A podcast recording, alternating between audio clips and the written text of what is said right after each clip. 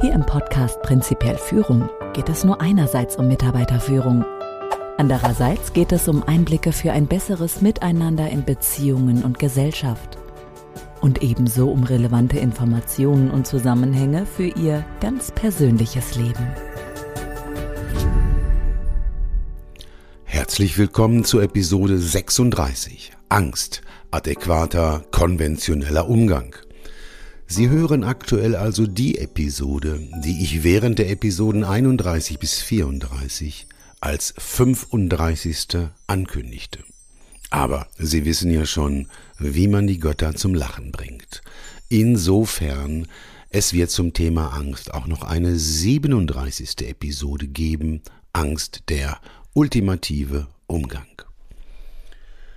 Gemäß der Darlegung von Toleranz und Respekt in Episode 34 finde ich, wir sollten die Angst nicht tolerieren. Stattdessen sollten wir sie respektieren, sie erkennen und Wege finden, adäquat mit ihr umzugehen, um sie endlich in unser komplexes und abstraktes Leben und in die aktuelle, von der Evolution geformte Welt zu integrieren.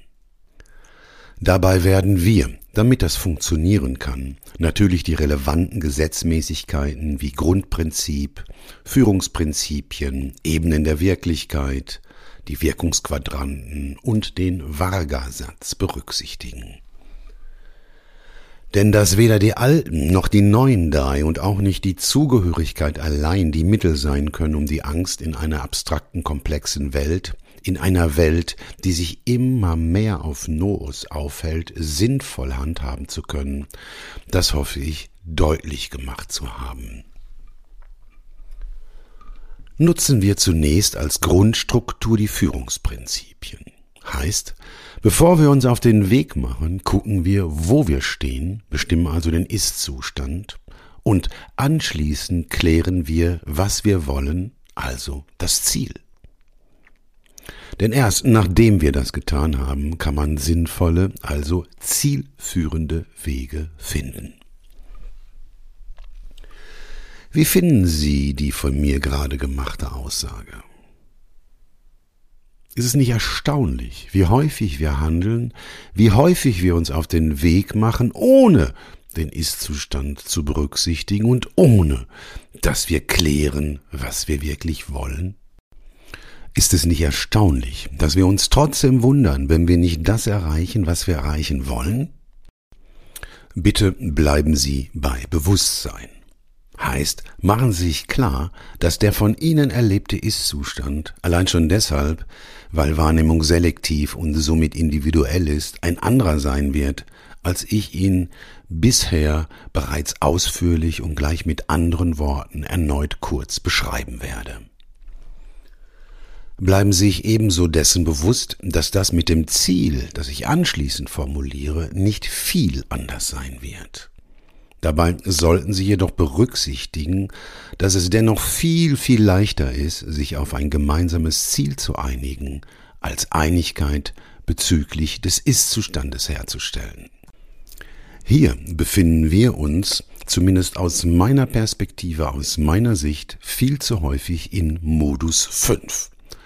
Oh, das hatte ich noch gar nicht erwähnt. Ich nenne die fünfte Möglichkeit, das Quäl dich und andere Modus 5. Da kann ich bezüglich des Zwischenmenschlichen und Innerpersönlichen hinschauen, wohin ich will. Ob zu Bekannten, zu Freunden, Kunden oder Klienten, ob in Unternehmen oder unsere Gesellschaft oder zu denen, bei denen es noch blutige Kriege und Hungersnöte gibt. In erstaunlich vielen Bereichen dominieren Aggression, Misstrauen, Angst, also die Qual, der Modus 5. Natürlich blicke ich vom Menschlichen weg auf die Technik, auf die Technologie. Da sieht es anders aus. Technologisch haben wir, wohl weil wir über gut gebildete Ingenieure und Techniker verfügen, verändert, entwickelt. Da ist das Erreichen der Ebene Noos nicht zu leugnen. dass wir im Bereich des Zwischenmenschlichen, im Bereich der Führung, der zielgerichteten, bewussten, aber auch fairen und vertrauensbildenden Beeinflussung von Menschen auf diesem Planeten noch nicht so weit sind, ist hoffentlich nicht nur durch meine Ausführungen in den früheren Episoden dieses Podcasts deutlich geworden. Zwischen der Technologie, die uns Menschen und unsere Lebensgrundlage heute maßgeblich beeinflusst und dem, was wir hier Führung nennen, der geistigen Entwicklung in Menschen und Gesellschaft besteht bezogen auf den jeweiligen Stand der Entwicklung ein eklatantes Missverhältnis. Gefühle, allen voran die Angst, schalten, wenn wir über keine adäquaten Mittel zu ihrer Integration verfügen, den Geist aus und fördern das alte, destruktive, menschliche Verhalten. Bereits zu Urzeiten war die Angst unser ständiger Begleiter, war der Tod im wahrsten Sinne des Wortes stets nur einen Steinwurf weit entfernt. Doch nun ist es nicht mehr so. Doch das kann sich das Unbewusste gar nicht vorstellen. Denn der Urmensch schläft nie. Sein Job ist es, seinen Menschen zu schützen. Aufgrund des Wegfallens der konkreten Gefahr hat er viel Zeit, um sich um den vermeintlichen Schutz seines Menschen zu kümmern. Er sucht und sucht und sucht und findet immer irgendetwas, wovor er Angst haben kann. Somit wendet sich in der aktuellen Welt ganz entgegen seiner Absicht diese ehemalige Erfolgsstrategie ins Destruktive. Es ist ein wenig so wie mit einer Autoimmunerkrankung. Eine Erkrankung, bei der das Immunsystem seinen Menschen nicht mehr wirklich schützt, sondern im Gegenteil zerstört, einfach deshalb, weil es nicht genug zu tun hat. Aber das geht nicht jedem so, denn es zählt nur das, was im Fokus steht. Und die Menschen, die über ein gesundes Urvertrauen verfügen, die kennen das nicht oder wenn, dann nur in geringem Maße. Auch die psychologische Sicherheit, die das Arbeitsumfeld oder das private Umfeld bieten, die Häufigkeit und Intensität von Zustimmung, die erlebte Geborgenheit spielen da eine entscheidende Rolle. Manche von uns haben allerdings heute so richtig Angst, zum Beispiel vor Corona. Todesangst, davor, allein sterben zu müssen, der Verlust der Lieben, Angst vor anderen Menschen, denn jeder könnte infiziert sein, Existenzangst, Angst aufgrund der eklatanten Inkompetenz der Regierenden, Angst vor den Wählern, die seit Jahrzehnten die immer deutlich werdendere Unfähigkeit des politischen Systems zu ignorieren scheinen und immer wieder die wählen, die bereits bewiesen haben, dass sie es nicht können. Und dadurch ein prinzipiell für die aktuellen Umstände ungeeignetes System unterstützen. Angst in der Corona-Situation, Ohnmacht, Neid, berechtigter Neid, denn viele Einzelunternehmer erhalten nur in den Aussagen der Politiker, nicht in Wirklichkeit, die notwendige Unterstützung, um überleben zu können. Konzerne schon. Und wer in einem Konzern arbeitet, glaubt vielleicht gar nicht, dass kleine Unternehmen vom Friseur bis zum Künstler keine adäquaten Hilfen bekommen. Da kann man vor Hilflosigkeit in Anbetracht des Wahnsinns wahnsinnig vor Angst werden. Aber auch die Politiker haben Angst, Angst, ihre Macht zu verlieren, wenn sie Entscheidungen treffen, die in der Öffentlichkeit zu Ablehnung führen und sie nicht wiedergewählt werden. Deshalb tun sie alles, damit hohe Todeszahlen kleiner werden dass dafür andere in den finanziellen Ruin getrieben werden, dass ihr Lebensziel zerstört wird, dass viele psychisch krank werden, was zu körperlichen Krankheiten und oder zum Selbstmord führen kann. Davor brauchen Sie sich jedoch nicht zu fürchten, denn das wird nicht und wenn überhaupt nur kurz in den Fokus der Öffentlichkeit geraten. Und Sie wissen bereits, es zählt nur das, was im Fokus, was im Scheinwerfer des Bewusstseins steht. Das andere, auch wenn deutlich schlimmer, zählt überhaupt nicht, hat überhaupt gar kein Gewicht. Soweit zum aktuellen Ist-Zustand aus meiner persönlichen Sicht. Nun kommen wir zum nächsten Schritt. Finden wir ein mögliches Ziel bezüglich der Integration Ihrer persönlichen Angst. Ich verwende selbstverständlich die von mir entwickelte Zielquadratformulierung. Achtung! Da ein persönliches Ziel persönlich ist, gehen Sie bitte davon aus, dass Sie sich womöglich gar nicht angesprochen fühlen. Vielleicht ist das aber auch die Gelegenheit, im Anschluss Ihr eigenes persönliches Ziel zu formulieren. Wie das gehen kann, habe ich in den Episoden 28, 29 und 30 beschrieben. Der Name des Ziels könnte aus Ihrer Sicht gesprochen lauten Ich bin entspannt und zuversichtlich. Natürlich gibt es da Alternativen, wie zum Beispiel Ich bin sicher. Da kommt es natürlich auf das sicher an, was Sie meinen. Sicher im Sinne von Ich habe Recht? Nein, eher sicher von Ich weiß nicht, aber ich bin geborgen. Eine andere Formulierung könnte theoretisch zumindest lauten, meine Angst ist integriert. Die würde ich allerdings nicht favorisieren, da durch das Wort Angst ihr Urmensch sich angesprochen fühlen könnte und deshalb auf die Angst fokussiert. Ich verwende also für den Namen des Ziels die Formulierung Ich bin entspannt und zuversichtlich. Sie wissen, das mit dem Namen ist stets Geschmackssache. Der Kern des Ziels sind die Indikatoren. Indikatoren sind stets die Antworten auf die Frage, woran werde ich erkennen, wenn ich entspannt und zuversichtlich bin? Woran werden andere erkennen, wenn ich entspannt und zuversichtlich bin? Natürlich sind die Antworten auf diese Fragen von Mensch zu Mensch, von Lebenssituation zu Lebenssituation unterschiedlich. Ich wähle deshalb mal so Formulierungen, von denen ich zumindest denke, dass sie allgemein gültig sein könnten. Ich bin auch in Situationen, die mich früher gestresst haben, entspannt. Wenn ich an Gegenwart und Zukunft denke, erlebe ich Zuversicht, Geborgenheit und spüre eine gelassene Freude. Ich bemerke, wie andere mir gegenüber freundlicher und offener sind als heute. Wir lachen entspannt und gehen locker miteinander um. Andere suchen meine Nähe.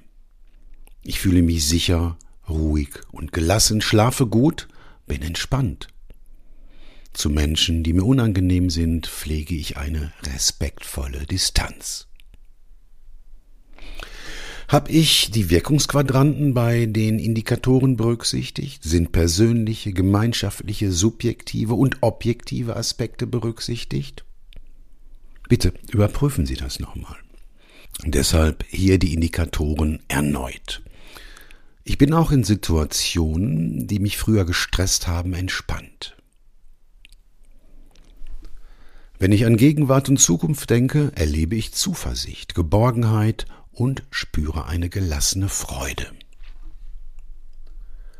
Ich bemerke, wie andere mir gegenüber freundlicher und offener sind als heute. Wir lachen entspannt und gehen locker miteinander um. Andere suchen meine Nähe. Ich fühle mich sicher, ruhig und gelassen, schlafe gut, bin entspannt. Zu Menschen, die mir unangenehm sind, pflege ich eine respektvolle Distanz. Äh, bitte immer wieder, wenn Sie sagen, oh, das passt jetzt gar nicht zu mir, was ich mir gut vorstellen kann, machen Sie Stopp, schreiben sich mal etwas auf, von dem Sie denken, das besser zu Ihnen passt. Ich komme jetzt mal zur Eigeninitiative. Können Sie solch ein Ziel aus eigener Kraft überhaupt erreichen? Grundsätzlich glaube ich ja. Über welche Ressourcen verfügen Sie bereits? Ich denke Mut, Ausdauer, Denkvermögen, Konzentrationsfähigkeit werden dazugehören? Falls nicht, bitte machen Sie aus der fehlenden Ressource ein Ziel und fragen sich anschließend, aber erst anschließend, was zu tun ist, damit dieses Ziel auch erreicht wird. Welche Ressourcen benötigen Sie über die gerade genannten hinaus? Ich denke, den Glauben, dass Sie das schaffen werden. Und vielleicht einen Menschen, der Ihnen zeigt, wie das geht, der Sie unterstützt. Mehr nicht. Zumindest nicht aus meiner Sicht. Welche Nachteile müssen Sie wahrscheinlich in Kauf nehmen, wenn Sie Ihr Ziel erreicht haben? Wahrscheinlich werden Sie alte Gewohnheiten aufgeben müssen. Sicher können Sie sich nicht mehr so einfach in die Opferrolle zurückziehen. Sie werden Verantwortung auch für Ihre Gedanken und Gefühle übernehmen müssen. Sie werden äh, sicher auch weniger aggressiv oder weniger passiv sein. Inwieweit, das müssen Sie sich fragen, sind Sie bereit, diese Nachteile in Kauf zu nehmen? Ich wüsste gerade niemand außer Ihnen, der diese Frage wirklich beantworten kann. Ebenso ist es mit den Nächsten. Wie groß ist Ihr Wille? Wie gut passt dieses Ziel zu Ihnen? Auch das mit den Meilensteinen und dem Zielzeitpunkt hängt vollumfänglich von Ihnen ab. Unter welchen Bedingungen würden Sie das Ziel, ich bin entspannt und zuversichtlich, aufgeben? Bitte klären Sie das für sich. Grundsätzlich bitte formulieren Sie Ihr ganz persönliches Ziel selbst. Ich bin mir sicher, es lohnt sich, denn wer nicht weiß, wohin er will, der braucht sich nicht zu wundern, wenn er ganz woanders ankommt. Hier noch ein, wie ich finde, wichtiger Hinweis. Wir verwechseln in unserer Kultur gerne Weg und Ziel. Insofern vorab.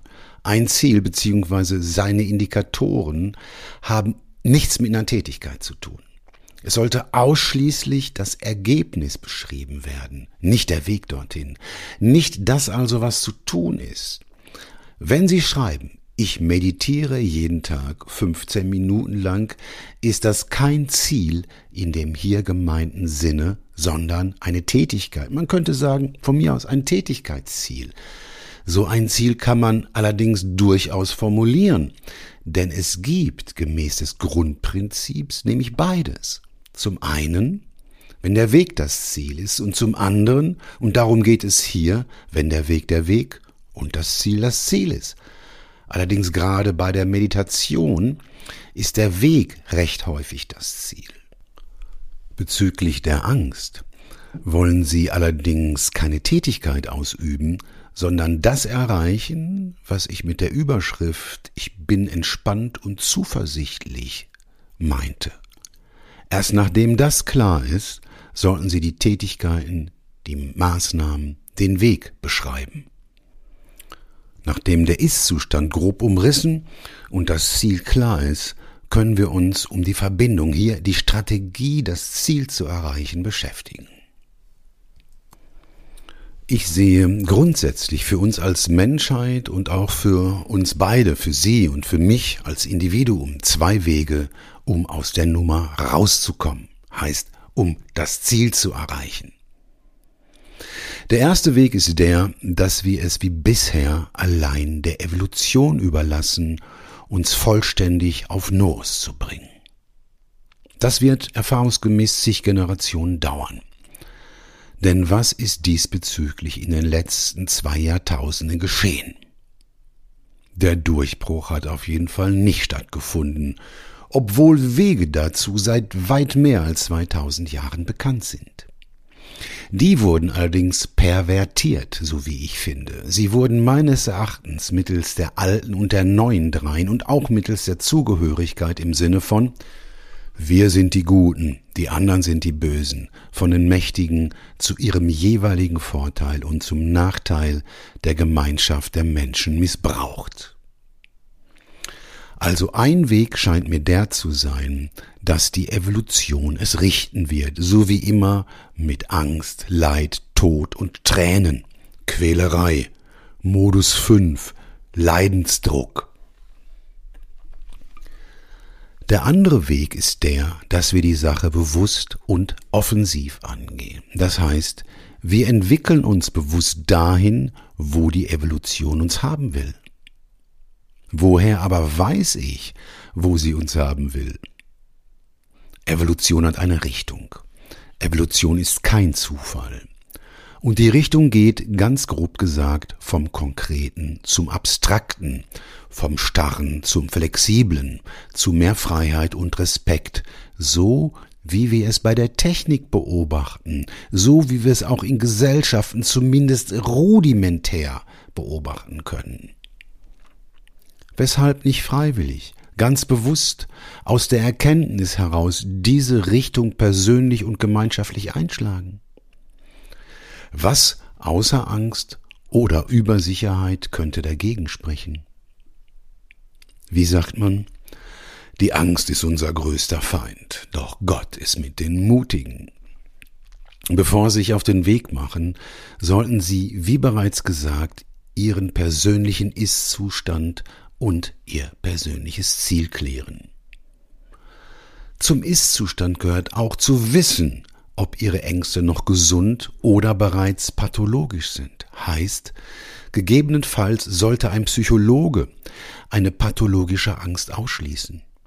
Falls er das nicht kann, bitte arbeiten Sie mit ihm und nicht mittels eines Podcasts oder mittels eines Coaches an Ihren Ängsten. Ebenso, wenn Ihre Ängste schon älter sein sollen, auf Traumata basieren, Bitte sprechen Sie zunächst mit einem Fachmann, mit einem Psychologen, Psychiater oder zumindest einem psychologischen Berater. Die verfügen natürlich über andere Methoden als die, die ich als Coach anwenden darf. Wenn Sie also psychisch gesund sind, und bitte bedenken Sie, selbst bei Krankheitsdiagnosen, bitte bedenken Sie, wie viele Fehldiagnosen es gibt und wie viele sogenannte Spontanheilungen. Wenn Sie also gesund sind, gehen Sie die Sache selbst an. Finden Sie eine hilfreiche Form des Umgangs mit Ihrer Angst, mit Ihren Ängsten. Im Folgenden nenne ich einige Strategien, die je nach persönlichem Ist-Zustand mehr oder weniger wirksam sind, um tatsächlich tragfähige Ergebnisse im Sinne der Integration der Angst zu erreichen. Ich beginne seicht, um dann mit Methoden fortzufahren, die mehr in die Tiefe gehen und der Komplexität und Abstraktheit der Ebene der Gedanken, der Ebene des Geistes entsprechen. Das allererste, äh, was mir im Umgang mit Angst einfällt, ist Humor. Allerdings, so denke ich, wenn Sie über den erforderlichen Humor verfügen würden, würden Sie die Episoden mit dem Thema Angst wahrscheinlich gar nicht hören. Wie ich bereits erzählte, hilft die Anwesenheit eines Ist-Du-Freundes gut gegen Angst. So auch Berührung, Zärtlichkeit, Küssen, Sex, Allerdings, Sie wissen, das lindert die Angst zwar, integriert sie jedoch noch nicht. Ein weiteres probates Mittel ist Freundlichkeit. Wenn Sie Ihrer Angst mit Freundlichkeit begegnen können, ist das prima. Denn Sie wissen, auch Ihr Urmensch und somit die Angst haben stets eine positive Absicht. Es gibt also gar keinen Grund, beiden nicht mit Freundlichkeit zu begegnen. Und was wird ihre Angst wohl tun, wenn sie ihr freundlich und liebevoll begegnen? Aber das kann nicht jeder, da manchmal die Angst vor der Angst so groß ist, dass einem die Freundlichkeit im Halse stecken bleibt. Vielleicht begegnen Sie zunächst anderen Menschen mit Freundlichkeit. Was das bringen soll? Sie wissen, wir leben in Systemen. Einer beeinflusst den anderen und umgekehrt. Haben Sie es schon einmal geschafft, einem von Herzen freundlichen, strahlenden Menschen mit Ablehnung oder gar Aggression zu begegnen?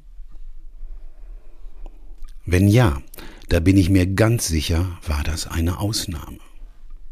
Normalerweise, bitte denken Sie an die Pareto-Regel, ist das gar nicht möglich.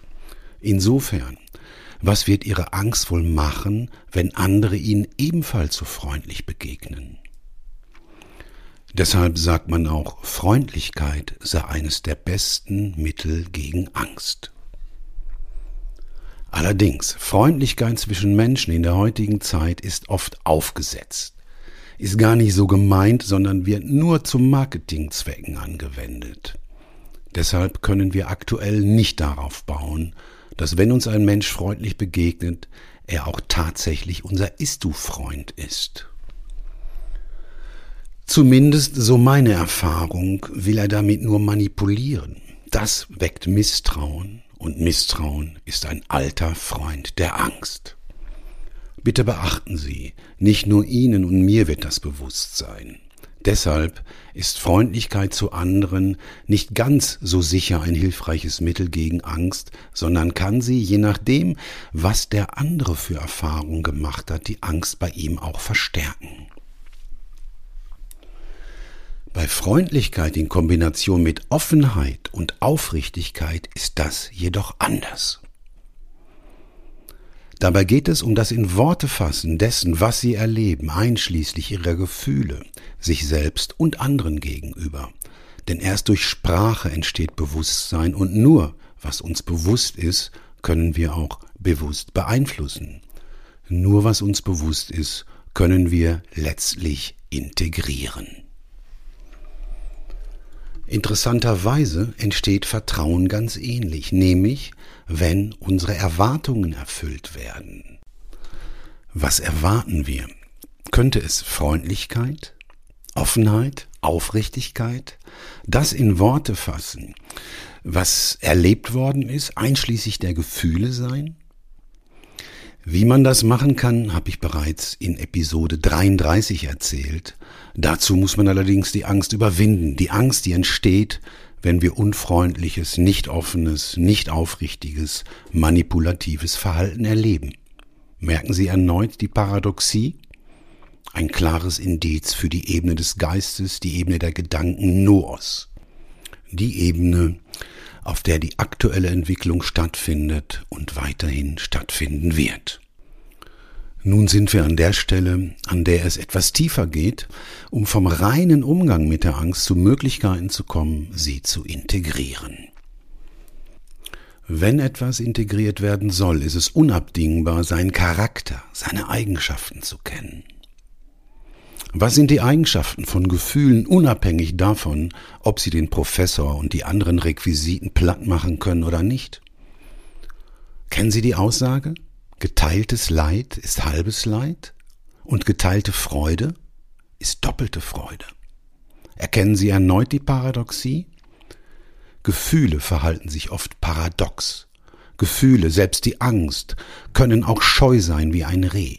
Sie können verschwinden, sobald sie sich als beobachtet erleben.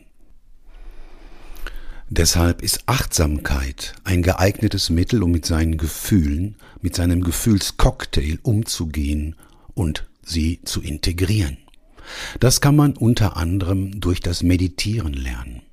Dabei geht es darum, das, was gerade geschieht, also auch die eigenen Gefühle einschließlich seiner Angst, wertfrei zu betrachten.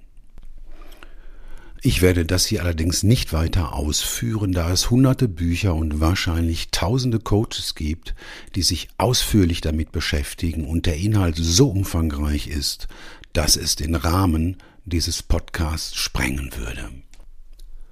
Ebenso ist es beim Focusing, einer erprobten und wirksamen Strategie für Menschen, die nicht so sehr auf Meditation stehen. Focusing differenziert auch in einer praktikablen Art und Weise, ob es sich um einen Zustand oder tatsächlich um ein Gefühl handelt. Wenn man von Haus aus sehr gefühlsbetont ist, kann auch die sogenannte Arbeit mit dem inneren Kind sehr, sehr gute Erfolge bringen. Auch die paradoxe Intention funktioniert bei manchem prima. Ich setze sie bei Bedarf jedoch erst nach der Identifizierung der Gefühle oder Zustände ein. Bei der paradoxen Intention wird das Gegenteil von Verdrängen oder Reduzieren praktiziert, nämlich das Provozieren seiner Gefühle, das Provozieren seiner Angst. Eine paradoxe Steigerung also von dem, was beim Focusing oder bei der sogenannten Arbeit mit dem inneren Kind geschieht. Für noch mehr geeignet halte ich Byron Katie's The Work. Denn The Work setzt an den Wurzeln an. The Work transformiert die unser Erleben formenden Überzeugungen, die Humphrey-Zwillinge, die maßgeblich unsere Wahrnehmung und unsere Gedanken und somit auch unsere Gefühle beeinflussen. Auf gleicher Ebene, aber trotzdem ganz anders funktioniert das WBC, Well-Being Coaching, das sich an die recht neue Well-Being Therapy anlehnt. Eine individuelle Kombination solcherlei Methoden, wie meine Praxis zeigt, steigert jedoch die Erfolgschancen, da je umfassender, je ganzheitlicher die Vorgehensweisen sind, desto umfassender, ja grundsätzlicher kann ihre Wirkung sein. Eine Methode, die zuvor genannte Vorgehensweisen bedarfsgerecht nutzt, ist der von mir entwickelte neuronale Vierschritt. Er integriert zuvor genannte Vorgehensweisen bedarfsgerecht, strukturiert sie und geht weit darüber hinaus. Ich nutze den neuronalen Vierschritt, weil er sowohl auf aktuellen wissenschaftlichen Erkenntnissen als auch auf alten Weisheitslehren wie den mehr als 2000 Jahre alten fünf Skandas basiert. Das Bestechende an diesen uralten fünf Skandas ist, dass ihre Autoren damals bereits vor mehr als 2000 Jahren gewusst zu haben scheinen, in welcher Reihenfolge das Gehirn was be- und verarbeitet. Denn die Reihenfolge der fünf Skandas werden interessanterweise von der modernen Hirnforschung bestätigt. Ich finde das richtig erstaunlich. Der neuronale Vierschritt nutzt die Tatsache, dass alles mit der Wahrnehmung beginnt. Unabhängig davon, ob es um das Wahrnehmen der eigenen Gedanken oder das Erleben der Welt geht. Den größten Einfluss darauf haben die immer wieder von mir erwähnten bewussten und unbewussten Überzeugungen, die sich vorwiegend auf unsere Erfahrungen, auf unsere Erinnerungen stützen. Die darauf folgenden unbewussten emotionalen Bewertungen sind unsere Gefühle. Da ein Gefühl aber auch immer eine Botschaft enthält, lässt sich diese mittels der Kenntnis des Willens, der Bedürfnisse, wie wir heute sagen, herausfinden und mit dem Erfolg der bewussten und unbewusst gewählten Verhaltensweisen unseren Strategien abgleichen. Das Überprüfen seiner Erinnerungen, das Anpassen der Deutung dieser Erinnerungen gemeinsam mit dem Steuern und Integrieren seiner Gedanken halte ich übrigens für ebenso grundlegend wie das konstruktive Formen von Glaubenssätzen, da Gefühle nicht nur durch die Humphrey-Zwillinge, sondern gemeinsam mit ihnen durch das Geschehen auf den Rängen des Zirkuszeltes ausgelöst werden. Denn alle drei Gedanken, Erinnerungen inklusive ihrer Deutungen sowie die sich daraus ergebenden Überzeugungen sind miteinander verwandt. Alles ist letztlich mit allem verbunden, denn wir sind ein System und wir leben in Systemen.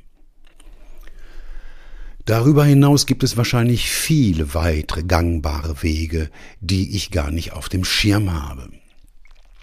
Denn alles, was dem Prinzip der Verbindung dient, also dem Prinzip der Trennung entgegenwirkt, wenn es denn das Vermengte trennt und das Ausgeschlossene einbezieht, wirkt prinzipiell befriedend und integrierend. Aber bitte bedenken Sie. Zum einen, ob Sie das wirklich wollen, denn Angst, die, die Sie kennen, ist auch ein Antrieb. Existenzangst führt zu Leistung, Innovation, der Krieg ist der Vater aller Dinge. Wettbewerb, Marktwirtschaft. Alles hat zwei Seiten. Bitte bedenken Sie deshalb zum anderen, wenn Sie das wollen, gehören Sie zu den Pionieren auf dem Weg zu einer neuen, freien, konstruktiven Welt.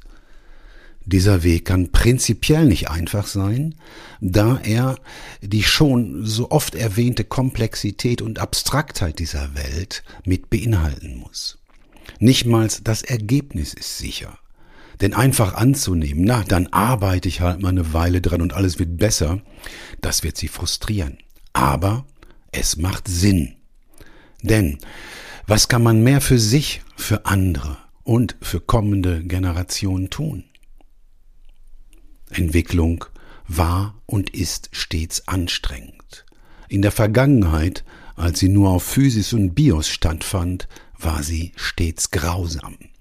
Vielleicht können wir durch unser Engagement, das der Stärkung der Ebene Nos und somit der Balance dient, zumindest diese Grausamkeit, das alte Leid reduzieren. Letztlich ist nämlich das die Lösung, was die alten Weisheitslehren schon sagten. Liebe. Liebe, ein Wort, das sehr, sehr interpretierbar ist, und ich meine hier sicher nicht lieb sein. So hatte ich, so denke ich zumindest beim Dramadreieck bereits äh, etwas dazu gesagt. Vielmehr meine ich Liebe im Sinne von Bewusstsein, von Helligkeit, von Klarheit, von Mut und Demut, von Respekt vor den Gegebenheiten. Denn die Liebe, die ich meine, ist wie Licht. Und zwischen Liebe und Licht besteht das gleiche Verhältnis wie zwischen Angst und Dunkelheit. Wo Licht ist, kann es keine Dunkelheit geben. Wo Liebe in dem hier gemeinten Sinn ist, kann es keine Angst geben. Zu einer weiteren, alles umfassenden, die Erkenntnisse der modernen Wissenschaft wie die der alten Weisheitslehren differenzierenden und integrierenden Methode komme ich in der nächsten Episode, der Episode 37. Erneut wünsche ich Ihnen viel Erfolg und erhellende Erkenntnisse beim Reflektieren und den Mut, das zu glauben und anzuwenden, was Sie erkannt haben. In diesem Sinne, machen Sie es gut. Bis zum nächsten Mal. Ihr Klaus Goldbeck.